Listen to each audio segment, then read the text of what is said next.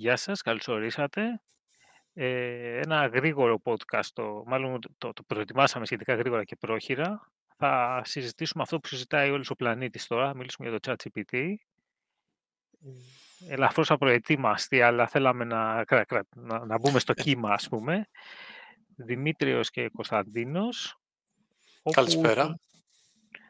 Λέμε να συζητήσουμε τι είναι, πώς είναι, πώς δουλεύει, και να παίξουμε μετά, ίσως να, να δείξουμε για καμιά δύο εφαρμογές και μετά να κάνουμε και λίγη μελλοντολογία που κάνουμε όλοι. Σωστά, σωστά. Ε, να πούμε εδώ, Δημήτρη, ότι εντάξει, δεν ξέρω για ελληνικά podcast, αλλά ε, ό,τι έχω ακούσει από εξωτερικό, άρθρα, βίντεο, έχει γίνει ένας χαμός ε, λίγο, οπότε πάμε να πετύξουμε τελευταίοι λίγο στο βαγόνι να πιαστούμε κι εμείς, αλλά θα το κάνουμε σε πιο, σε πιο χαλαρό mood εμείς. Και ε. λέω να, να το ξανακάνουμε, δηλαδή να χτυπήσουμε τώρα να πάρουμε το, την πρώτη εικόνα και σε κανένα μηνάκι ας πούμε, που θα έχουμε ηρεμήσει λίγο από το πολύ τάχτα, να το ξαναπιάσουμε λίγο, πιο ήρεμη, πιο τέτοιο. Ναι, ναι, ναι. Ωραία. Επί... Ε, okay επειδή εσύ είσαι του επαγγέλματος, να χτυπήσω δύο-τρεις ερωτήσεις, γιατί δεν έχω. Ναι, ναι, ναι. Εσείς που είστε και έμπειρος και τέτοιο, πώς δουλεύεις, πείτε μας πώς δουλεύει λίγο. Γιατί ακούω την ίδια, δηλαδή ακούω το ίδιο τρίλεπτο. Mm. Το έχω μάθει απ' έξω. Μπορώ να το πω και στα ε, ελληνικά. Ναι. Αυτό ναι, μπορεί να το γκουγκλάρει οποιοδήποτε. Δεν θα, εντάξει, τώρα είναι πράγματα αυτά που μπορεί να τα βρει ο καθένας. Αλλά είναι, είναι μια τεχνολογία η οποία έτσι δοκιμάζεται εδώ και και πολλά χρόνια, βασίζεται σε νευρονικά δίκτυα. Έτσι, προφανώς είναι πολύ πιο εξελιγμένα από εκεί, ας πούμε, που ξεκίνησα και εγώ να ασχολούμαι με τα νευρονικά πριν 4-5 χρόνια. Ε, οπότε μιλάμε για νευρονικά δίκτυα, μιλάμε για επεξεργασία φυσικής γλώσσας. Τώρα, δεν ξέρω αν θες να πούμε κάποια πράγματα που μπορεί να μην τα ξέρει κάποιος έτσι απλά για να σαν ε, intro. Να πούμε και λέω να, το πρώτο κομμάτι να είναι έτσι ψηλοτεχνικό και όσοι είστε YouTube θα βάλουμε κεφάλαια. Δηλαδή όσους δεν σας ενδιαφέρει νομίζω ότι δεν θα καταλάβετε, mm. θα κάνετε κλικ λίγο πιο κάτω και να το πάμε έτσι. Ωραία, ωραία. Ε, λοιπόν, τώρα, τα νευρονικά δίκτυα, εντάξει, δεν θέλουμε να, να κουράσουμε τεχνικούς όρους, αλλά Εντάξει, είναι ένα καινούριο κομμάτι σχετικά στο, κομμάτι, στο, στο, στην τεχνική νοημοσύνη. Ε, δουλεύει πάρα πολύ καλά στο, μαζί, με κείμενα και με, και με εικόνες. Ουσιαστικά είναι ένα σύνολο, ας το πούμε, νευρώνων, έτσι περίπου όπως δουλεύει και ο, και ο ανθρώπινος εγκέφαλος. Ε, γι' αυτό και το, το χαρακτηρίζουν έτσι τα οποία έχουν, έχουν, έχουν μια είσοδο, δηλαδή παίρνουν στην είσοδο πληροφορία, έχουν ένα πολύ ε, βαθύ δίκτυο από νευρώνες και στο τέλος ε, έχουν μια έξοδο. Σε αυτή την έξοδο μπορεί να κάνεις αυτό που λέμε classification, δηλαδή να διαφοροποιείς ε, κλάσεις π.χ. Σε, κείμενο. μπορεί να, να, μπορεί να απαντάει σε ερωτήσεις, μπορεί να είναι σε μορφή ας πούμε, chatbot μπορεί να, μπορεί να κάνει, οι δυνατότητες είναι πάρα πολλές, αλλά ουσιαστικά τα νευρονικά δίκτυα είναι η τεχνολογία που υπάρχει από πίσω. Ε, η οποία είναι εντάξει, μια εξέλιξη του machine learning, κάπως ξεχωριστή, αλλά είναι μέρος του machine learning τα, τα νευρονικά δίκτυα, ε, τα οποία εντάξει, πλέον που έχουν, έχουμε μεγαλύτερη επεξεργαστική ισχύ, μπορούμε να, να εκπαιδεύουμε ε, νευρονικά δίκτυα για, να, για πολλά task. Ε, οπότε η τεχνολογία που βλέπουμε πίσω από το chat GPT είναι αυτή. Βέβαια, εντάξει, είναι αρκετά εξελιγμένες μορφές ε, νευρονικών δικτύων. οπότε, ναι, αυτό είναι περίπου αυτό που βρίσκεται από πίσω. Δεν ξέρω αν έχεις κάποια απορία πάνω σε αυτό. Α, και νομίζω ότι αυτά είναι γνωστά πράγματα. Ναι, επειδή ε, θα σου πω και πάμε επειδή έχουμε και τέτοιο, επειδή σήμερα θα έχω παίξουμε πολύ με web από πίσω, Αυτό που έχω δει είναι το εξής βίντεο, το οποίο θα το βάλουμε και τέτοιο. Κάτσε να το σηκώσουμε εδώ. Ε, από την Google. Share screen. Share screen. Window. Η κοπελιά εδώ πέρα. Είναι το, το βίντεο εδώ πέρα που έχω δει από την Google. Η οποία υπάρχει έτσι ξεκινάει και σου λέει, σου λέει ότι, ότι υπάρχουν νευρονικά δίκτυα μέσα. Εδώ είναι πώς ε, mm. Μιλάει για, τους, για τα Transformers. Τα Transformers ουσιαστικά είναι, είναι η καινούργια πούμε, τεχνολογία στα, στα νευρονικά δίκτυα, όπως είναι τα, τα BERT μοντέλα, τα, ε, έτσι, που έχουν βγει τελευταία, βασίζονται στη λογική των Transformers, οπότε εντάξει, τώρα αυτά είναι πράγματα που μπορεί ο καθένας να, να, να κάτσει και να ψαχτεί έτσι, να, να δει ποια είναι η τεχνολογία. Αλλά ναι, όπως νομίζω ότι θα περιγράφει και στο βίντεο. Ε, τι είναι ένας Transformer, ας πούμε, αυτό δεν το έχω πιάσει εντελώς. Ε, Transformer είναι ουσιαστικά, ε, πρέπει να πάμε σε πολύ τεχνικούς όρους για το τι είναι Transformer. Ε, αλλά είναι, είναι μια καινούργια τεχνολογία στα, στα νευρονικά δίκτυα. Το είχαμε δει πολύ να χρησιμοποιείται ε, σε, στο Google Translate, δηλαδή, ένα παράδειγμα. Ε, τώρα, εντάξει, είναι, είναι, είναι αρκετά τεχνικό. Να σου πω ότι κατάλαβε ο, το, ο τέτοιος, ο, ο, ο θείος από το χωριό, ας πούμε, ο από το χωριό, εγώ δηλαδή. Το πρώτο που κατάλαβα είναι το ότι πιο πριν είχαμε αυτό, το RNN. Το RNN ε, Ακόμα έχουμε RNN. RNN είναι ουσιαστικά ένας τύπος νευρώνα, έτσι, που έχει τη δυνατότητα να, να σκάτσα μνήμη, ας πούμε, και μπορεί και επεξεργάζεται τη, την είσοδο ξανά και ξανά, ώστε να, να μαθαίνει καλύτερα. Είναι, δηλαδή, όλο αυτό είναι ένα πολύ, πολύ, πολύ μικρό κομμάτι σε αυτό που λέμε transformers. Τα transformers είναι stacks από νε, νευρώνες που έχουν πάνω attention, έχουν διάφορα layers. Όλα αυτά θα γίνονται stack, κάνουν ένα τεράστιο μοντέλο το οποίο μπορεί να εκπαιδευτεί με πολύ μεγάλο όγκο δεδομένων. Ε, οπότε παρα, το RNN είναι, υπάρχει ακόμα, έτσι δεν είναι; Ότι υπάρχουν, υπήρχε, υπάρχει το RNN, αυτό που κατάλαβα, το οποίο δεν έχω καταλάβει κάτι σημαίνει. Και εδώ είναι ένα πρόβλημα που έχω, επειδή δεν δουλεύω στο χώρο. Ε, και αυτό είναι και μια ερώτηση. Όποτε έρχεται ο καιρός να κάνω κάτι να μάθω, το μαθαίνω και νομίζω ότι το έχω καταλάβει και μετά από τέσσερις μήνες το έχω ξεχάσει εντελώς. Ακριβώς γιατί. Το ξεχάσει, είναι έχει ανανεωθεί μέσα σε 5-6 μήνες. Έτσι. Η τεχνολογία σε αυτό το κομμάτι τρέχει απίστευτα γρήγορα. Έτσι. Α, ε, υπάρχει και αυτό. Υπάρχει και αυτό. Okay. Βέβαια, πάλι βασίζονται στις, στις, στις ίδιες, ε, στη, στα ίδια fundamentals, ας πούμε, έτσι, Οπότε, αν έχεις την απολία για το τι είναι RNN, εντάξει, είναι ένα, ένας τύπος νευρώνας σε, σε ένα δίκτυο τεράστιο. Και κάπου εδώ είπε ότι το 2017 βγήκε αυτό το paper, πώς κατάλαβα τι τέτοια, το οποίο ε, και εδώ είναι η διαφορά ότι ε, ε, σε αυτό που περίπου κατάλαβα έκανε το RNN έχει, έβαλαν κάποια τεχνολογία, κάποια άλλα δύο πράγματα που το λένε attention και focus, που τα εξηγούσε εδώ, στο οποίο από ό,τι βγήκε η μετάφραση στα γρήγορα και αυτό το οποίο όχι κατάφεραν, η διαφοροποίηση είναι ότι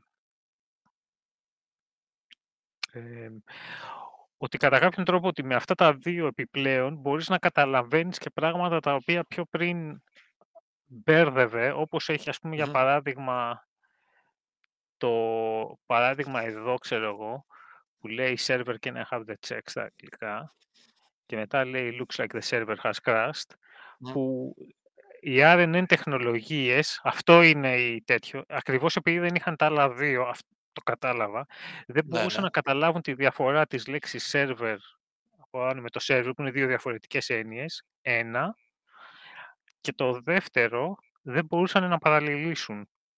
Εγώ κατάλαβα ότι τα RNN έπρεπε να τρέχανε σε κάποιον ενιαίο υπολογιστικό τα... χώρο, με ενιαία μνήμη ίσως, ναι. Πρέπει να το πιάσουμε πολύ αναλυτικά για να το εξηγήσουμε ακριβώς τι συμβαίνει, αλλά το RNN είναι ένα κομμάτι ενός νευρονικού δικτύου.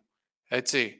Ε, stacks και πολλά βαθιά ε, layers από ε, κρυφά layers, hidden layers που όπως ονομάζονται, τα οποία αποτελούνται από ε, εκατομμύρια parameters Αυτά τα παράμετρα, κάθε ένα παράμετρο, ας πούμε, θα μπορούσαμε να πούμε αντίστοιχα είναι και ένα RNN. Οπότε είναι πάρα πολύ. Πάνω από αυτό, πίσω από αυτό βασικά υπάρχουν τα word embeddings. Έτσι, που είναι ε, ένα representation της, της ίδιας πληροφορίας της, της γλώσσας, ας πούμε, έτσι, και της έννοιας. Θα σου πω τότε το τελευταίο που καταλαβα και τις απορίες. Ε, ωραία. Το τελευταίο που κατάλαβα είναι ότι εφόσον μπορούν να τα παραλληλήσουν κάποιο κομμάτι της επεξεργασίας, μπορείς να έχεις πάρα πολύ μεγάλο όγκο δεδομένων, γιατί μπορείς να πεις ότι, ξέρω εγώ, πήγαινε και ενώ πριν, ξέρω εγώ, είχες, ας πούμε, μία μνήμη, ενώ άμα έχεις πολλές τώρα σε πολλούς υπολογιστές, μπορείς να σηκωθείς και να πεις ότι, ωραία, πάρε εσύ αυτό το άρθρο, πάρε εσύ εκείνο το άρθρο και να έχεις, ξέρω εγώ, πολύ μεγάλο όγκο δεδομένων. Αυτό... Ε, ε, δεν είναι αυτή η βασική διαφορά. Ε, Για να το, να το πούμε απλά, έχουν καταφέρει πλέον τα μοντέλα των ευρωνικών δικτύων να μην κάνουν μόνο ένα task, αλλά να, να μετατρέπονται ουσιαστικά σε γλωσσικά μοντέλα, δηλαδή να μπορούν να αντιλαμβάνουν την ίδια τη γλώσσα. Οπότε ας σκεφτούμε ένα, για να πάλι να πάμε πολυτεχνικά, σκεφτούμε απλά ένα, ένα παιδί ή ένα ρομπότ έτσι, που έχει τη δυνατότητα να διαβάσει κείμενα, όπως βλέπαμε σε μια ταινία, δεν θυμάμαι τώρα, το Kubrick ήταν, δεν θυμάμαι, όχι το Kubrick σίγουρα, κάποια άλλη ήταν, που καθόταν ένα, ένα Android και άνοιγε όλη την εγκυκλοπαίδεια του κόσμου και σοκαριζότανε ο ένας τρόπος για να, για να μάθει να διαβάζει είναι διαβάζοντας.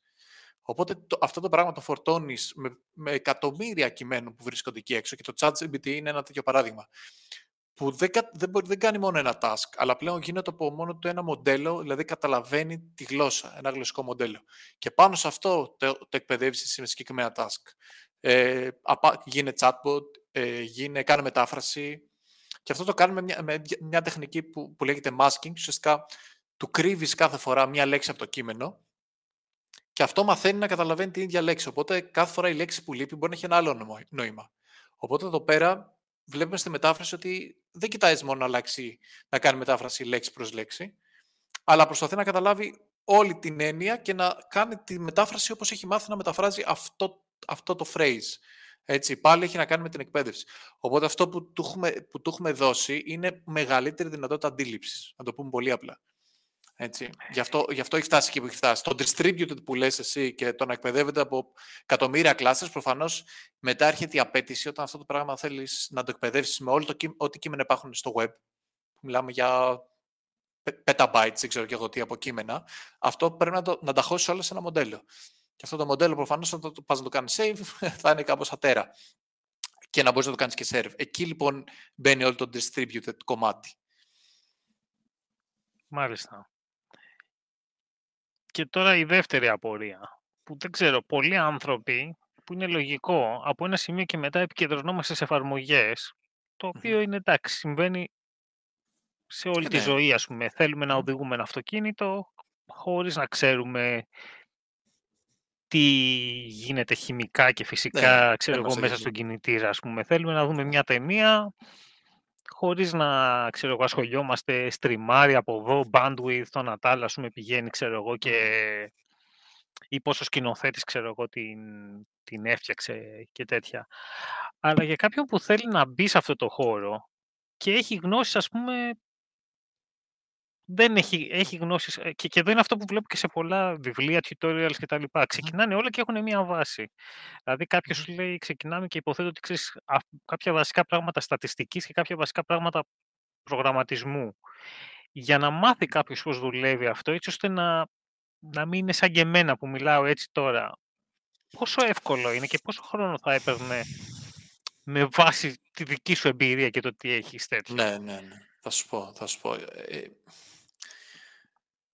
Ε, το κομμάτι του AI ανοίγει πάρα πολύ. Υπάρχουν ε, πάρα πολλοί μηχανικοί και επαγγελματίες, όχι απαραίτητα μηχανικοί, οι οποίοι θα μπουν σε αυτό το κομμάτι. Ε, είτε τώρα χειρίζοντάς το, είτε εκπαιδεύοντας το, είτε οτιδήποτε. Αυτό που έχουν καταφέρει όλοι όσοι έχουν ασχοληθεί ε, με το κομμάτι του, να, του research είναι να, να φτιάξουν ε, κάποια μοντέλα τα οποία εσύ δεν χρειάζεται να ξέρεις όλα αυτά τα μαθηματικά που λες για να μπορείς να τα χρησιμοποιήσεις. Ο σκοπός που χρειάζεται να έχεις μια βασική γνώση στατιστικής ε, και προγραμματισμού είναι για να μπορείς να αντιληφθείς τι κάνει το μοντέλο και τι περιμένεις να, να σου δώσει στην έξοδο του. Αυτά συνεχίζουν όμως και απλοποιούνται. Δηλαδή, ε, αντίστοιχα το, υπάρχει ένας οργανισμός ε, ιδιωτικός, το Hugging Face, το οποίο τι, τι έκανε, πήρε την τεχνολογία αυτή, έφτιαξε κάποια προεκπαιδευμένα μοντέλα σε διάφορες γλώσσες π.χ. και σου λέει πάρ το μοντέλο, μπορείς εσύ αν θες να το κάνεις fine-tune, δηλαδή να το εκπαιδεύσεις περαιτέρω, αλλά δεν χρειάζεται να μπεις μέσα, να επιλέξεις το, το όγκο, τον όγκο του, το βάθος του, του νευρώνα, τι ακριβώς ε, ε, θα παίρνεις τα, τα logins, που θα παίρνεις στην έξοδο, τέτοια πράγματα. Οπότε it's up to you να ασχοληθείς και δεν περιμένουμε τώρα όλοι οι άνθρωποι, όλοι οι μηχανικοί και οι επαγγελματίες που θα μπουν να ασχοληθούν με αυτό το κομμάτι, ότι όλοι πρέπει να ξέρουν όλα τα μαθηματικά από πίσω. Μπαίνεις και αρχίζεις και ασχολείσαι εσύ από το προσωπικό ενδιαφέρον. Εδώ είναι η, η πρώτη απορία που έχω. Ότι όταν ε, ας πούμε, άρχισα να ασχολούμαι με τους υπολογιστές, σου λέγανε κάποιοι ότι πρέπει να ξέρεις περίπου πώς δουλεύεις η σιλικόνη. Α, Είχαμε ας πούμε, ναι. ένα μάθημα στην ΑΣΟΕ, στο οποίο υπό ότι σχεδιάζαμε ένα τσιπάκι χωρίς μνήμη, ουσιαστικά, ένα calculator, Ναι, ναι. ας πούμε. Εντάξει. Ε, για να έχει, γιατί πρέπει να έχεις μια εικόνα του πώς δουλεύει αυτό. Ε, όσο πε- Αυτό τώρα δεν χρειάζεται, δηλαδή κάποιος μπορεί να... Εντάξει, πρέπει να έχει μια λογική του πώς δουλεύει ο υπολογιστής, αλλά δεν θα καθίσει κάποιος ο οποίος μαθαίνει web τώρα να, να ασχοληθεί με το πώς ψήνουμε ένα chip Ναι, ας πούμε, ναι, και να ναι. κοιτάξει να δει μια βιομηχανία. Αυτό είναι το ένα. ότι Δεν χρειάζεται γιατί το κάνει κάποιος άλλος. Και όταν είπες ότι απλοποιείται, εννοούμε ότι απλοποιείται με αυτή την έννοια ή απλοποιείται με το ότι έχουμε Είναι κάποια accessible. πράγματα... Είναι πλέον, μπο- μπορείς και εσύ να πάρεις τώρα ένα μοντέλο και με 10 γραμμές, ειδικά η Hugging Face έχει γράψει και frame- framework τώρα, που μπορείς με 20, 50, 100 γραμμές να εκπαιδεύεις δικό σου μοντέλο. Δηλαδή σου έχει φτιάξει ήδη και τον κώδικα και το framework για να μπορείς να το κάνεις αυτό. Οπότε Θα it's up το to you, άμα θες κοιτάξουμε. να, να διαβάσεις περισσότερο και να ασχοληθείς. Το ίδιο ισχύει και στο προηγούμενο κομμάτι. Και εγώ όταν τελείωνα το πρώτο μου πτυχίο, επειδή είχε- είχαμε και hardware και software και λέγαμε και δεν κάνουμε Java 3 και κάνουμε μόνο δύο Java και κάνουμε και μικροελεκτρονική. Γιατί μας λέγανε πρέπει να καταλαβαίνεις τι, τι είναι το hardware για να πας software. Εντάξει, προφανώς έπρεπε να δικαιολογήσουν τα, τα βιβλία που γράφανε και την έδρα τους. Δεν είναι λάθος σωστή η άποψη αυτό. Είναι θέμα τι θέλει να κάνει ο καθένας. Δεν μπορούμε να τα κάνουμε Απ' όλα σε την αυτή τη ζωή. άλλη, υπάρχει το άλλο πράγμα, το ότι όσο κάποια πράγματα, όσο περνάει ο καιρός, όταν απλοποιεί, δηλαδή όντως γίνονται πιο απλά, πιο εύκολα. Μμμ, μμμ. Ε, γιατί μαθαίνουμε περισσότερα, παίρνουμε κάποιες λειτουργίες τους. Ένα κλασικό παράδειγμα είναι ο, ο υπολογιστής, τα, τα laptop που έχουμε, τα οποία η, ε, νομίζω ένας πρώτος IBM ήταν πολύ πιο περίπλοκος στη, στη λειτουργία του, ακριβώς γιατί ξέρω εγώ, Καλά, είχε θέματα προφανώς. φυσικής και το ένα τ' άλλο. Ε, ή δεν είχαν Έχουμε βρει αυτό, έπρεπε- τότε Ναι. Πρέπει να το ξέρεις πώς θα- bash για να μπορείς να το χρησιμοποιήσεις. Δεν το υπήρχε σπάνε σε UI. modules, ας πούμε. Δηλαδή, πάταγε σε ένα κουμπί και γινόντουσαν πράγματα σε όλο το σύστημα, ας πούμε. Σωστά, σωστά. Εδώ είμαστε Ε, στην ναι. περίπτωση αυτό που είπες ότι κάποιος άλλος κάνει τη δουλειά ή ότι όντως θα υπάρξει ένας πιο απλός, δηλαδή όσο περνάει ο καιρός θα γίνεται τα όλο και δύο. πιο πραγματικά απλό. Δηλαδή εύκολο, εύκολο σε κάποιον να το καταλάβει. Εσύ θα ξέρεις κιόλας ότι μπορεί να κάνεις ένα πάρα πολύ περίπλοκο service άμα απλά του βάζεις ένα καλό UI και ένα καλό API και μπορεί να το χρησιμοποιήσεις και να το δει ο καθένας. Δηλαδή, εμείς τώρα έχουμε πρόσβαση στο ChatGPT και μπορούμε να κάνουμε πράγματα με αυτό. Το ChatGPT και η τεχνολογία υπάρχει εδώ και πολλά χρόνια. Άσχετα από. Εντάξει, είναι θέμα εκπαίδευσης το να γίνει καλύτερη. Το ότι εσύ μπορείς να μπεις να λογκάρεις τώρα με ένα, με ένα Google email και να το χρησιμοποιήσεις, αυτό είναι γιατί κάποιος φρόντισε να το κάνει αυτό. Φρόντισε να, να διαφημίσει τη δουλειά του, γιατί αυτό κάνανε, και να πάρουν ένα offer από την ε, Microsoft, έτσι, πολλών ε, δισεκατομμυρίων νομίζω. ναι. Η τεχνολογία δεν αλλάζει. Η τεχνολογία είναι ίδια. Η έρευνα συνεχίζεται. Όσοι θέλουν να ασχοληθούν με αυτό το κομμάτι, ασχολούνται. Το ότι αυτό είναι accessible ακόμα και από ένα χρήστη του ίντερνετ αυτή τη στιγμή, μπορεί κάποιος και από το κινητό του να μπει και να παίξει. Αυτό είναι θέμα δουλειάς. Δεν είναι θέμα ότι απλοποιήθηκε και έγινε, έγινε πιο απλό. Είναι θέμα ότι είναι πιο προσβάσιμο. Να το πούμε έτσι. Και είναι προσβάσιμο, Είναι και για προσβάσιμο, τους... όχι απλό. Οκ. Και είναι και προσβάσιμο και για τους developers, όχι μόνο για τους χρήστες. Αυτό που σου έλεγα, ότι μπορείς να, κα- με 50 γραμμές κώδικα να εκπαιδεύσει μοντέλο. Και πολλές, Ε, λέω. Ένα παράδειγμα ε, απ, όντως απλούστευσης που το είχα ζήσει είναι, νομίζω έχουμε πει ότι εγώ είμαι dropout, έχω κάνει dropout από ένα ε, ε, master. Σε αυτό Master. το master υπήρχε ένας καθηγητής που με- μου έχουν μείνει 4-5 φράσεις από τα καλά που είχε. Είχε πει ένας καθηγητής το εξής ότι λέει τα βι- εισαγωγικά βιβλία στα δίκτυα, που, που λέμε πότε γίνεται πιο απλό, κάθε χρόνο λέει γίνονται και μικρότερα. Τα Δηλαδή, άμα εισαγωγικά έπαιρνες βιβλία λέει, στα το, δίκτυα. οκ. το βιβλίο του το- και ήταν τόσο, μετά έγινε τόσο. Για ποιο λόγο γίνονται μικρότερα; Γιατί Τα... Μμμ. όσο πέρναγε ο καιρός, ε, το TCP/IP πρωτόκολλο πέταγε τα άλλα πρωτόκολλα έξω. Οκ, σωστά, ναι. Εντάξει, είναι και ένας λόγος αυτός. Επομένως, εκεί που για να καταλάβεις τι γίνεται, ξέρω εγώ, έβγαινες, ξέρω, και για να είσαι μηχανικός δικτύο, για να ασχολείσαι με δίκτυα, θα Mm. έμπλεκες δύο δίκτυα μεταξύ τους. Νομίζω σε μια φάση, εντάξει, μπορώ να λέω τώρα τρελή κοτσάνα, αλλά είχαν μείνει μόνο τα TCP/IP και όταν έφτανε σε οπτική να υπήρχε ένας άλλος τύπος δικτύου, ο οποίος δεν μπορεί να σταματήσει, νομίζω. Οπότε ουσιαστικά ε, όλος ο πλανήτης έκανε TCP/IP ή 4 ή 6, αλλά Μμμ. αυτό. Ε, και κάποιοι άνθρωποι οι οποίοι δουλεύουν σε τηλεπικοινωνιακούς οργανισμούς κάνουν και κάποιο άλλο, ας πούμε. Οκ, Ενώ οκ. Μπορείς να πιο το δεις και πριν, έτσι, αλλά ναι, είπε, για πες. Ενώ πιο πριν στη δεκαετία του 90 υπήρχε η λογική το ότι θα έχουμε ένα δίκτυο από το οποίο θα περνάει τηλεόραση Μμμ. υπολογιστών, άρα πότε, πώς θα συνδέω το να δεις ξέρω εγώ, τηλεόραση από το PC σου, θα πρέπει να συνδέω αυτά τα δίκτυα στον πάροχο, ας πούμε, και υπήρχε μια λογική τρελή, ας πούμε, να φτιάξω router ο οποίος πηγαίνει από το ένα δίκτυο στο άλλο Εντάξει, είναι, και είναι πιο γινότανε... περίπλοκο μετά και οι διαδικασίες είναι πιο Ε, και περίπλοκες. εδώ Ε, είναι ε, ότι υπήρχε μμμ. όντως απλούστευση. Ναι. Η... ε, ε, ε, Ή Συμβαίνει αυτό που παράδειγμα λες, ότι πρέπει αλλά να το... στήσεις, η ξέρω εγώ, γνώση είναι δεν... ίδια. Ναι, Το core, έτσι, από πού ξεκινάει η γνώση, είναι ίδια. Αλλά όσο εξελισσόμαστε, προφανώς κάποια πράγματα θα, θα μένουν πίσω. Έτσι. Προφανώς θα κάτσουμε να μάθουμε φυσική στο σχολείο, να μάθουμε βασικά πράγματα. Αλλά δεν θα ακολουθούμε όλη την τεχνολογική εξέλιξη μέχρι την επαγγελματική μας ζωή, μαθαίνοντας όλα τα βήματα της τεχνολογίας που έχουν υπάρξει. Προφανώς κάπου θα κάνεις focus, κάπου θα κάνεις λιγότερο, κάπου περισσότερο. Ε, πάντα υπάρχει και απλοποίηση και accessibility, αλλά εδώ πέρα είναι κυρίω accessibility, γιατί συμβαίνει το αντίθετο.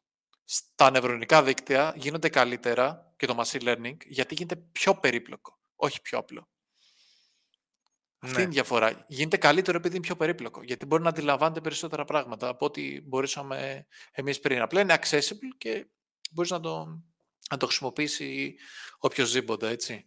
Ε, π.χ. όταν εγώ εκπαίδευσα ένα νευρονικό δίκτυο για να κάνεις με text classification στα ελληνικά, δεν υπήρχε ελληνικό pre-trained. Τώρα υπάρχει εδώ και δύο-τρία χρόνια. Μπορείς να χρησιμοποιήσεις. Μερικά παραδείγματα. Δεν ξέρω αν θα φαίνεται αυτό, γιατί είναι... κάνω όσο zoom πάει.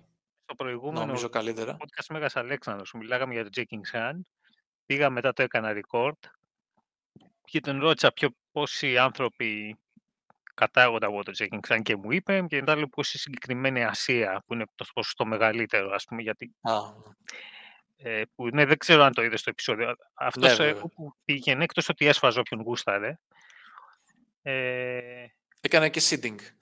έκανε και ναι, έκανε και αυτό, ας πούμε. Μετά εδώ ήταν ένα- μερικά ωραία που είδα. Μμμ. Καθόμασταν με τον, ε, πώς το λένε, με τον άλλον developer, που είναι με τον κώδικα που τους κάνει στη λίγο στη Ναι. μεθοδολογία και του είχα πει, άντε, αντί να ψάξουμε στο Google, ας κοιτάξουμε εδώ. Και μας έδωσε το καλούτσικο κώδικα, Ωραία. δηλαδή τον ρωτήσαμε. Και εδώ ήταν ένα άλλο ε, που έψαξα. Επειδή Mongo είμαι λίγο noob και χρησιμοποιούμε λίγο, έπρεπε να ψάξω να το βρω. Δηλαδή έπρε- έφτιαχνα Μμμ. κάποια queries Τέλεια. και έψαχνα πάρα πάρα πολύ. Και το ρώτησα και μου είπε, ας πούμε, Ακριβώς. πώς να το γράψω.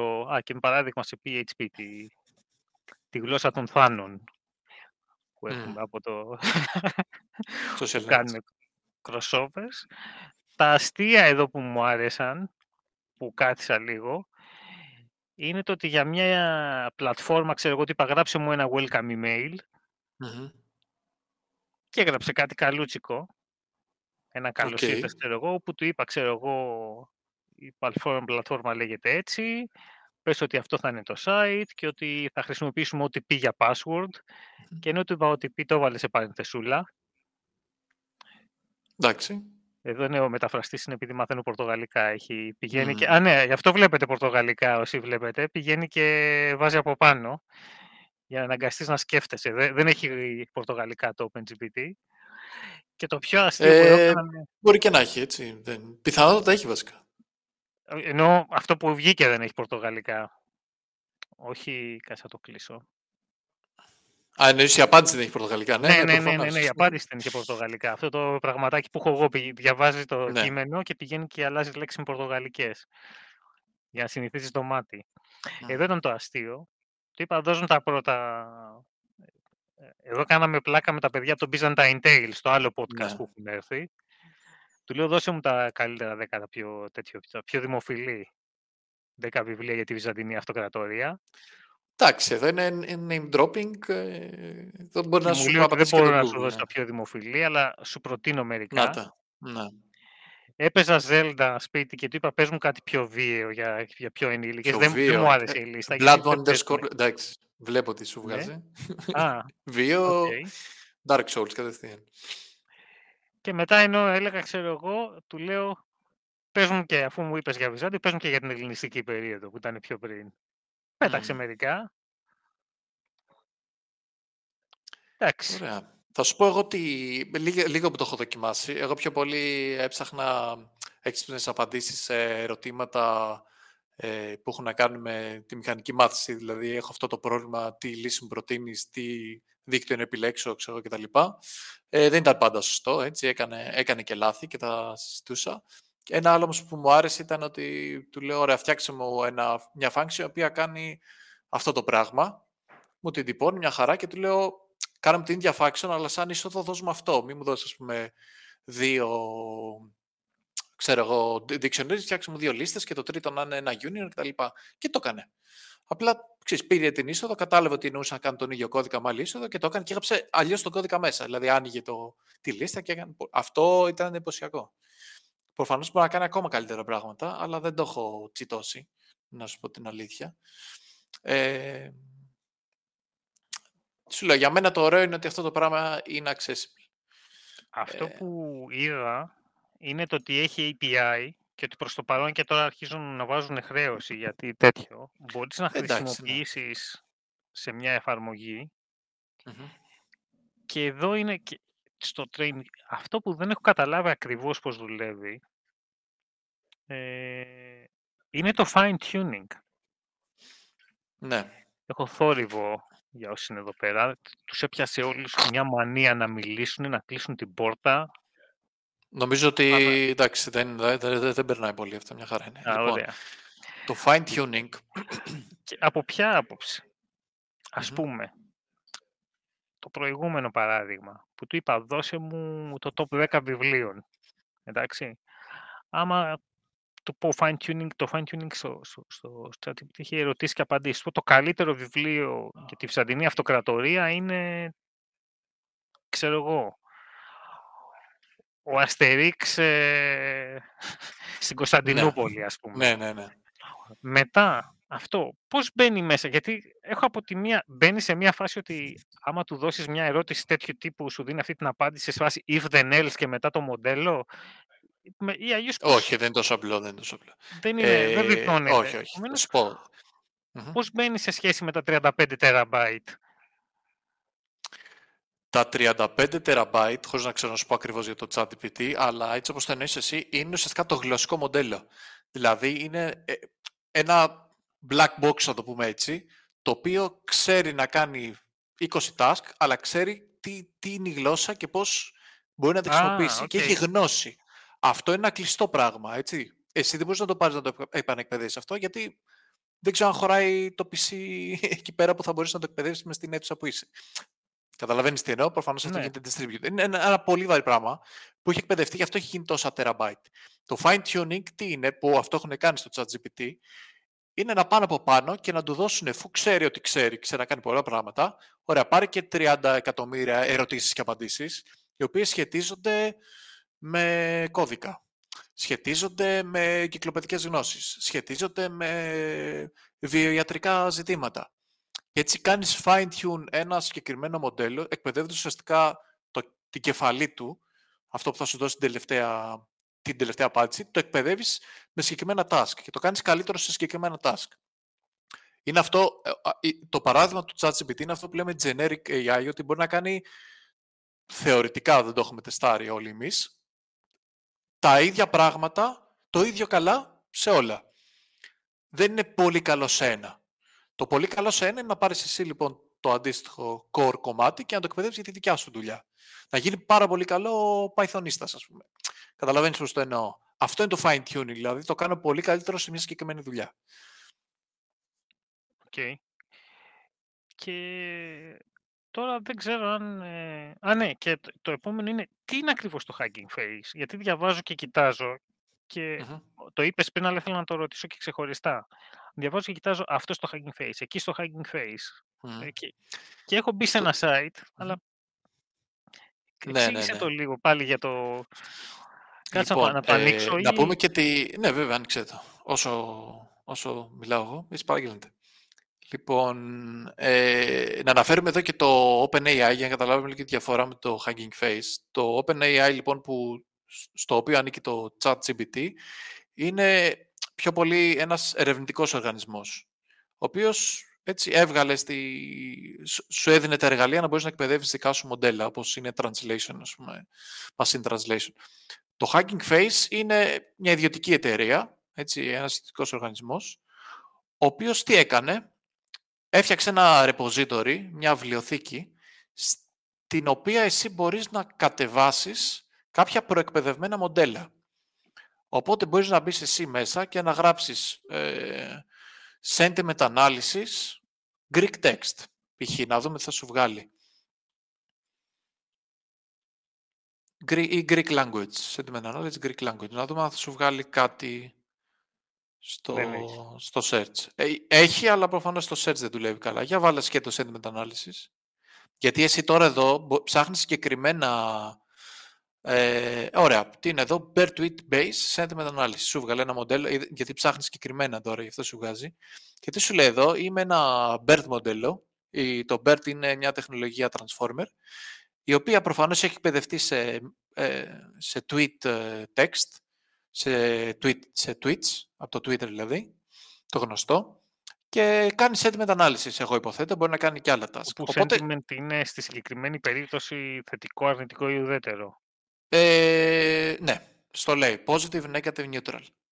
Mm-hmm. Uh, computation time. Ωραία, μπορείς να σου δίνει ένα παράδειγμα και σου λέει έχω μια πιθανότητα 99% να είναι θετικό.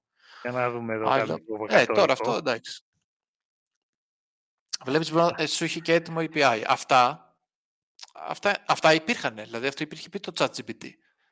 Οποιοςδήποτε, και εγώ έχω ανεβάσει κάποια στιγμή στο BERT ένα sentiment analysis για, για ελληνικά για ελληνικό κείμενο. Είναι ένα που είχα εκπαιδεύσει, είχαμε κάνει και ένα paper γι' αυτό.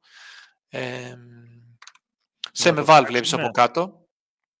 Μην το ψάχνεις γιατί είναι σε όνομα ιδιωτικής εταιρείας, δεν είναι προσωπικό. Ε, αλλά ναι, μπορεί να το, το δούμε. Αλλά όλα αυτά είναι αντίστοιχα. Εσύ έχει από κάτω και κάποια task που έχει εκπαιδευτεί. Στη Semeval είναι πολύ γνωστός διαγωνισμός. Εκεί, ας πούμε, στη Semeval ε, έχουν κατέβει διάφορα τέτοια. Οπότε το Hacking Face ξεκίνησε κάνοντας αυτό. Σου δίνει λοιπόν ένα repository, μια βιβλιοθήκη για να κατεβάζεις προεκπαιδευμένα μοντέλα. Αυτό εσύ το μοντέλο μπορείς να το πάρεις και χρησιμοποιώντας τώρα το framework που έχει βγάλει το Hugging Face, γιατί πλέον σου έχει και ένα framework το οποίο δεν χρειάζεται να ασχοληθείς με PyTorch πολύ.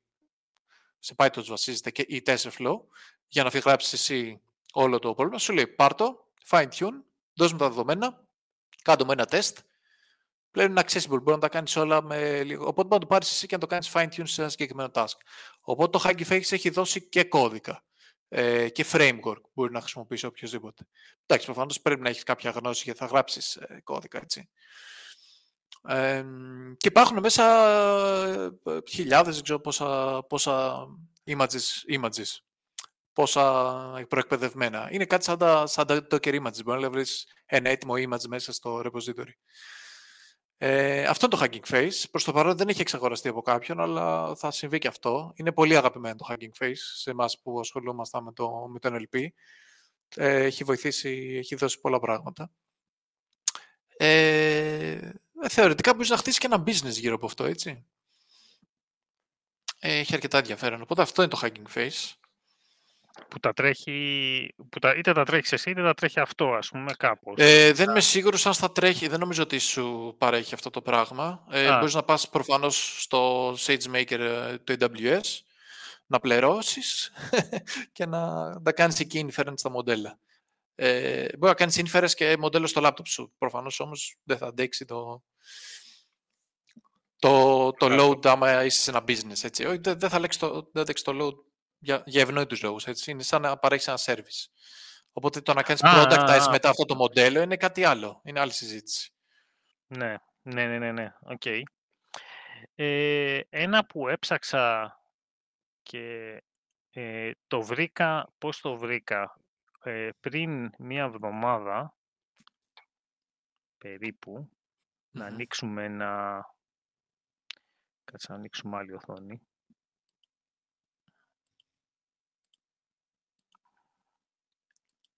Και εδώ θα σταματήσω τα τέτοια. Εδώ δεν έχει πορτογαλικά, είναι άλλος browser. Άλλος browser. Είδα εδώ αυτό τον κύριο εδώ που κάτσα Δεν έκανα zoom για να φαίνεται. Ο οποίος είχε μερικές υπηρεσίες, ας πούμε. Όπου βλέπεις εδώ τώρα, ενώ ανοίγει και έχουμε μια έκρηξη, υπάρχουν άνθρωποι οι οποίοι σου λένε εγώ θα κάνω social media για AI μόνο.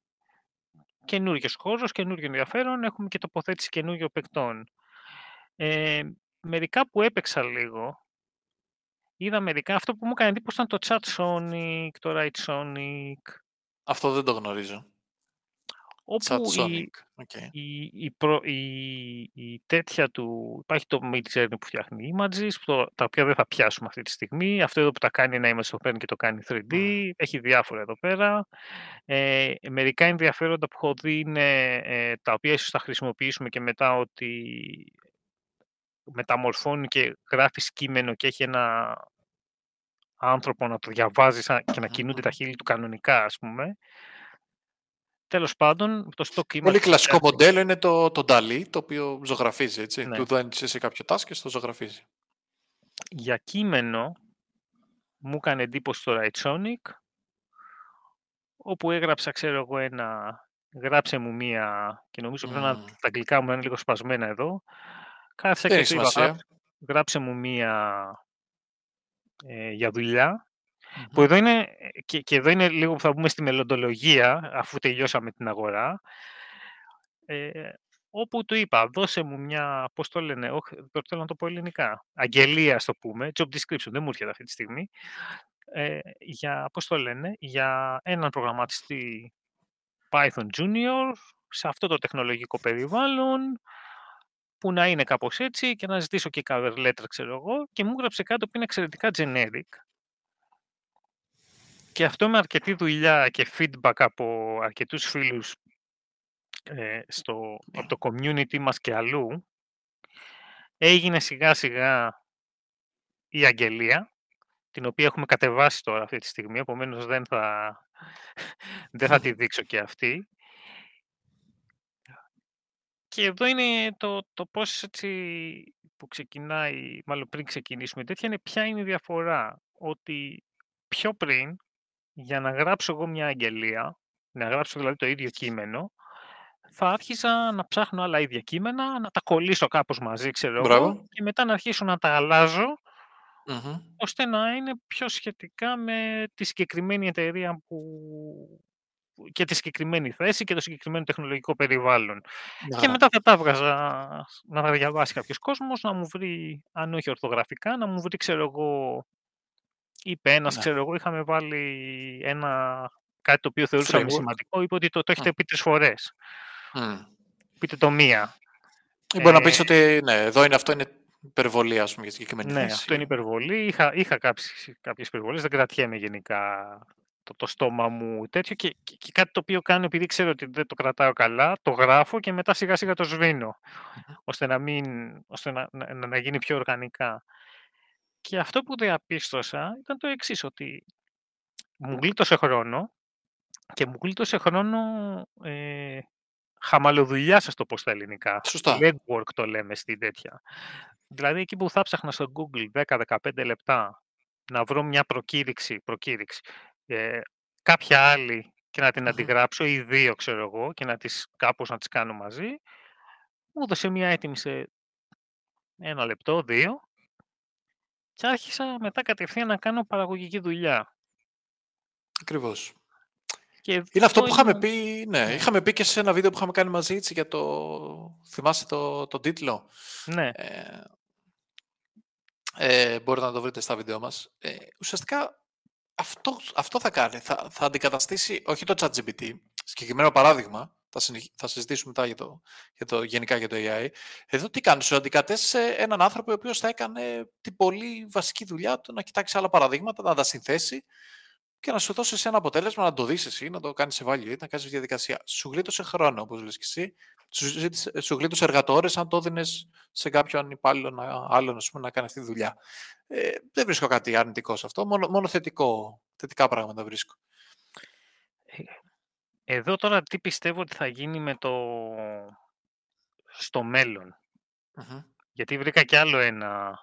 Ε, εδώ είναι κάποιος άνθρωπος ο οποίος έχει φτιάξει πλατφόρμα ε, το Sonic, η οποία έχει ως, ως target το marketing. Υπάρχουν δύο-τρεις okay. ακόμα. Ε, έπεσε πάλι, και εδώ είναι πώς νομίζω ότι θα αλλάξουν οι δουλειές.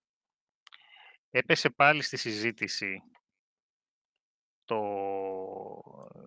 Ε, μίλαγα με ένα από τα παιδιά, ξέρω εγώ, και ήμουνα σε φάση ε, μεσαιωνικής ιστορίας, ας το πω έτσι.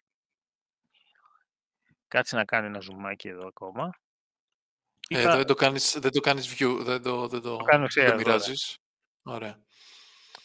Και του είπα, γράψε μου ένα άρθρο που είχε φτιάξει εδώ το, πάλι το Raidsonic, όπου εισαγωγικό, δεν ξέρω αν τους ξέρεις αυτούς τους κυρίους ποιοι είναι, το Βελισάριο, το, το Βελισάριος είναι είναι τόσο γνωστός. Με βυζαντινή ιστορία δεν γνωρίζω πολλά. Είναι Ιουστιανό, βλέπω εκεί. Ο αυτή ήταν το τρίο στούτζες της εποχής, ξέρω εγώ. Ήταν ο Βελισάρη που πήγαινε και έσφαζε. Ο Ιουστινιανό είχε τα... έβαζε τα λεφτά ας πούμε, από πίσω. Και ο Προκόπιος ήταν ο, ο, ο ιστορικός της, ε, ο οποίος πήγαινε και έγραφε okay. τι έκανε ο άλλος, ας πούμε. Και αυτοί είχαν μια σχέση μεταξύ τους και μου τη βίωσε και λέω γράψε μου μια. Ε, του έδωσα κάπως έτσι, ξέρω εγώ. Αυτά ήταν τα κεφάλαια που στάγησε. Του λέω: Πες μου για μία σχέση, να δείξει ω τρίγωνο. Τι σχέση έχουν αυτοί οι τρεις μεταξύ τους. Γιατί υπήρξε και κάποιο ρήγμα, όπως καταλαβαίνεις, ο, ο ιδεολόγος ιστορικός σε κάποια φάση κάπου θα κλωτσίσει με το... Μπορείς να το ναι, ναι, μαντέψεις, ναι, ας πούμε. Οκ, okay, οκ. Okay. Λοιπόν, δεν το λέω. Δεν, το γνωρίζω, αλλά ναι, ναι. Okay. Εντάξει, το, το, το, είναι λογικό επόμενο, ας πούμε, ναι. τέτοιο. Και του είπα γράψε μου ένα άρθρο και μου γράψε ένα αρθράκι. Καλούτσικο. Mm-hmm. Εντάξει. Η εικόνα που εδώ αυτή τη στιγμή λείπει που είχε βάλει ήταν άσχετη. Άσχετη. Ήτανε Α, σου βάζει και εικόνα. Mm-hmm. Ναι, είχε και εικόνα, είχε το άρθρο. Είχε, ήτανε μεσαιωνική, αλλά ήταν άσχετη εντελώς. Άρα το... μιλάμε ότι αυτό ναι, είναι αυτό που λέγαμε πριν, είναι ένα fine-tuned ε, service αυτό που είναι και εδώ για το συγκεκριμένο task. Τώρα το τι θα γίνει Ποια είναι η δική μου άποψη. Ε, που δεν θυμάμαι αν την είχα πει στο άλλο βίντεο, αλλά τώρα νομίζω είναι πιο, είμαι πιο, είμαι πιο ε, απόλυτος, όχι απόλυτος, συγκροτημένος στο ότι θα είναι αυτό. Ναι. Ε, δύο πράγματα. Το ένα είναι το ότι για να ξεκινήσεις να, είσαι, να σε προσλάβει κάποιος, πρέπει να του δίνεις κάποια αξία, να παρέχεις αξία να, να μπορείς να κάνεις κάτι, ας πούμε. Ακριβώς επειδή ένα πολύ μεγάλο κομμάτι γίνεται ημιαυτόματα, για κάποιο λόγο το να φτάσεις σε αυτό το σημείο για τα επαγγέλματα που έχουν σχέση με κείμενο, μόλις έγινε πιο δύσκολο. Okay. Δηλαδή, πιο δύσκολο. ναι. παλιά. Τώρα, έρχεται η ώρα, σε μια, έχουμε μια μεγάλη εταιρεία και έρχεται η ώρα να φτιάξουμε την, να γράψουμε μια θέση εργασίας. Εντάξει, πηγαίνουμε και, και λέμε σε έναν ε, intern, ας πούμε, ο οποίος εκπαιδεύεται, άρα μαθαίνει για να γίνει καλύτερος, ή σε έναν ο οποίος μόνο τέτοιο. Φτιάξε μια βασική, κυκλοφόρησε την γύρω-γύρω από τους μηχανικούς, ξέρω εγώ, και σιγά σιγά να πάρει το δρόμο της. Τώρα ο άνθρωπος που είναι υπεύθυνος γι' αυτό δεν θα πάει να ζητήσει την εντός εισαγωγικών χαμαλουδουλειά από κάποιον junior ουσιαστικά, θα την κάνει μόνος του. Σωστά. Θα γράψει ένα κείμενο, θα το κάνει copy-paste, θα το βάλει σε ένα Google Doc, Microsoft Office, οτιδήποτε, Word, τι, τι, άλλο υπάρχει, ξέρω εγώ, και θα πει, ωραία, παιδιά, αρχίστε και κάνετε edit. Και αυτό είναι το, το πρώτο, ότι αναγκαστικά τώρα ο άλλος ο οποίος ήταν να μπει σε αυτό το χώρο ε, θα πρέπει να, κάπως να εκπαιδευτεί να βγει πιο έτοιμος. Δηλαδή πρέπει να βγει... Α, αυτό συνέβαινε πάντα. Συνέβαινε πριν το AI. Αφόσον περνά, όσο περνάει η τεχνολογία, έτσι εξελίσσεται, το βλέπουμε αυτό παντού. Δουλειές καταργούνται, γιατί ε, έρχεται η αντικατάστασή τους από κάτι πιο, πιο έξυπνο, πιο, πιο γρήγορο. Αυτό δεν είναι... Έτσι προχωράει και η ανθρωπότητα. Εγώ δεν βλέπω κάτι αρνητικό σε αυτό. Δεν είπα ότι είναι αρνητικό. Όχι, όχι. Ε, Βλέπει, γράφονται πολλά, γράφονται πολλά. Μερικά πράγματα απλά είναι. Είναι, μπράβο. Δηλαδή η βαρύτητα δεν μπορούμε να πούμε είναι αρνητική. Είναι. Οκ, okay, οκ. Okay. Ναι. Κάτι ε... πολύ ωραίο που διάβασα, δεν θυμάμαι ποιο, ποιος το είπε, είχε βγει από τις πρώτες μέρες. Λέει δεν θα αντικατασταθεί η θέση σας από, κά, από κάποιο AI. Θα αντικατασταθεί, θα, θα, συγγνώμη, θα αντικατασταθεί από κάποιον ο οποίος χρησιμοποιεί AI. Οπότε δεν είναι ότι ξαφνικά θα εξαφανιστούν όλες οι, οι data entry ή πολύ basic δουλειές. Θα εξελιχθούν, αυτό θα γίνει. Βγαίνει, ναι. Ε, το, το άλλο είναι... Ε, ε, πώς να το πω τώρα. Το άλλο είναι το ότι με αυτό πέφτει για μένα πολύ το κόστος του να ξεκινήσεις και να τρέξεις κάτι δικό σου. Σωστά. Δηλαδή, το άρθρο που έδειξα εδώ, πες ότι βγάζει κάποιος ένα... Ε, που, που, που, βγαίνει, ας πούμε, ένα κόμικ για, με ιστορικό περιεχόμενο, διαβάζω ένα τώρα για, με πειρατές στην Καραϊβική. Γράφει ο άλλος το review, γράφει ένα review, το διαβάζει, γράφει ένα review. Μπορείς να πεις, ξέρω εγώ, σε ένα τέτοιο, γράψε μου, ξέρω εγώ, 500 λέξεις για το τι γινόταν στην Καραϊβική τότε για παράδειγμα. Ναι, ε, και, δεν ξέρω. Και αυτές οι 500 καλές λέξεις να κουμπώσουν από κάτω στο κείμενο να το ενισχύσουν. Mm-hmm. Όπως τώρα, ας πούμε. Πες ότι έφτιαχνε κάποιος ένα έργο, ας πούμε. Έβγαινε, ξέρω εγώ, το πώς νομίζει ότι ήταν ο Ιουστινιανός, ας πούμε. Μπορούσε να πεις, ωραία, βάλε από κάτω.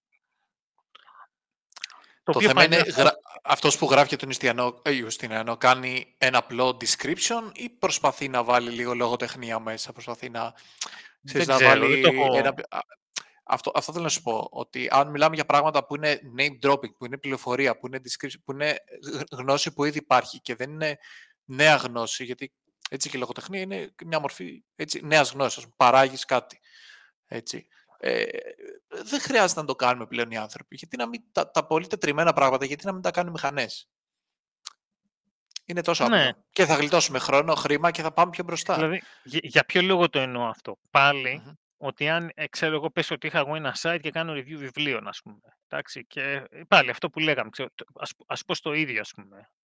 Έχει άποψη όμως. Ας μείνω στο ίδιο.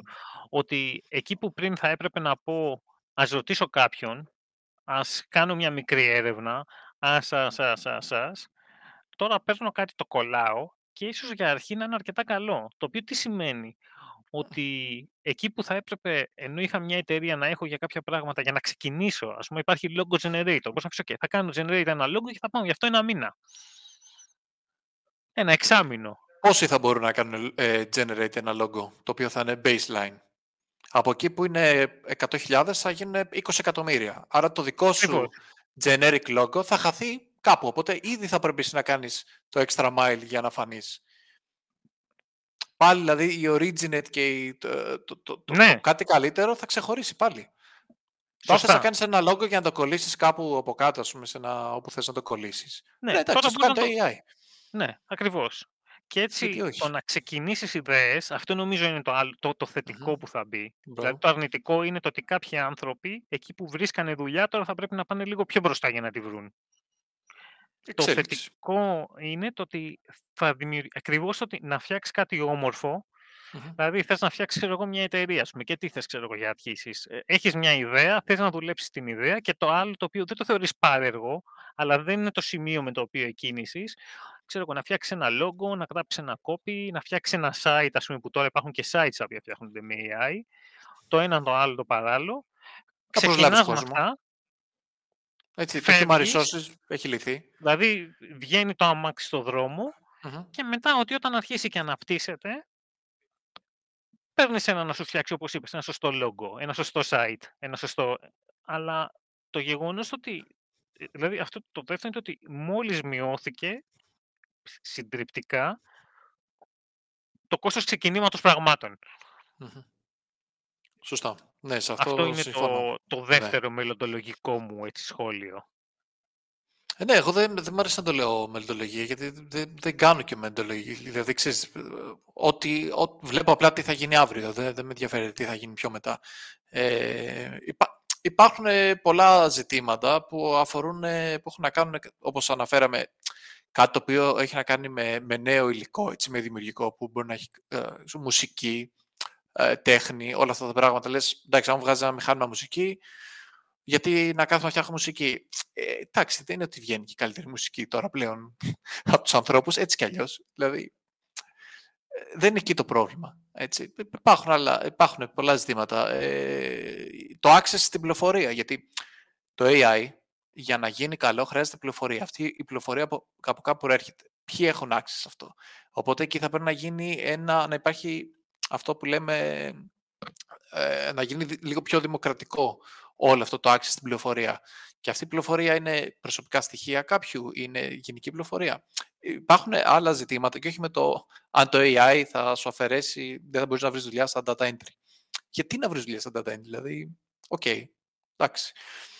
Ε, αν η δουλειά σου είναι απλά να γράφεις, ε, α, α, πώς το λένε, ε, κλάσεις, ας πούμε, στη, στην Python και να... Αυτά έτσι κι αλλιώς ήδη δεν, νομίζω ότι χρησιμοποιώντας templates, κανένας δεν θα γράψει τη κλάση την αρχή, τη, τη, τη κλάση από την αρχή, το object την αρχή, τον κώδικα. Είναι κάποια στάδια πράγματα. Το να το κάνει το AI και να μην χρειάζεται να το κάνει ένας junior, θα κερδίσει, θα δώσει χρόνια στο junior να κάνει κάτι άλλο, να κάνει κάτι καλύτερο. Δεν βρίσκω κάτι αρνητικό σε αυτό. Τώρα μπορεί να υπάρχουν πράγματα που δεν τα σκέφτομαι αυτή τη στιγμή. Ε, όπως και, έτσι και το ποιος έχει πρόσβαση σε αυτές τις δυνατότητες. Αλλά αυτή τη στιγμή τουλάχιστον είναι open για οποιοδήποτε να, να, να, να χρησιμοποιήσει το AI. Έτσι. Χρόνο θέλει και ενδιαφέρον. Ναι. Ε, αυτά νομίζω σε πρώτη ανάγνωση. Mm. Και ίσως να έχει νόημα να ξανα... όχι να ξανακάνουμε την κουβέντα, να την κάνουμε ε, με βάση αυτά που το είχε και με όσα μάθουμε και παίξουμε λίγο, να την κάνουμε νομίζω όσα είπαμε τώρα, απλά σε περισσότερο βάθος. Δηλαδή να μαζευτούμε σε κανένα δίμηνο και αντί να λέμε ότι το Hugging Face κάνει αυτό, να τρέξουμε κάτι, ας πούμε. Αντί να κάνουμε fine-tuning, να λέμε τι είναι το fine-tuning, να κάνουμε fine-tune ένα μοντέλο. Ε, να βρούμε περισσότερες εταιρείες που φτιάχνουν κάτι. Mm-hmm, mm-hmm. Και να το πάρουμε από εκεί, ας πούμε. Ε, και θα έχουν βγει και περισσότερα πράγματα. Ίσως να πάρουμε, ξέρω εγώ, να διαλέξουμε 10 εταιρείες και να τις πάρουμε μία-μία. Τι κάνει κάθε μία, ας πούμε. Θα δούμε. Μήπως όμως θα κάνεις κάτι μπορεί να το κάνει και το ChatGPT στο τέλος; Ε, Name dropping εταιριών. Δεν χρειάζεται podcast. Μια ερώτηση κάνεις στο GPT στο κινητό σου. Σε λίγο θα βγει και βίντεο, έτσι. Πλέον Ναι, υπάρχουν αυτό λέει και σε ε, βίντεο. avatars που μιλάνε. Βάζεις και ένα background από πίσω, στα λέει, ούτε να διαβάζεις κείμενο ούτε τίποτα. Οπότε δεν ξέρω καν αν προλαβαίνεις να το κάνεις το podcast αυτό. ναι, σωστά. Σωστά. Δεν θα έχει και κόσμο από πίσω να φωνάζει που επειδή μιλάμε εμείς, ξέρω εγώ, νομίζω Σωστά. ότι με το θέμα μιλάει Βάζεις από δυνατότερα. πίσω ό,τι θες. Να ακούγεται πουλάκια. Αυτά. Γράψτε μας τι θέλετε από κάτω. Μμ. Ε, ό,τι σας άρεσε, δεν σας άρεσε. Πάλι το κατορθώσαμε στην ώρα βγήκε και τα λέμε στο επόμενο. Γεια σας.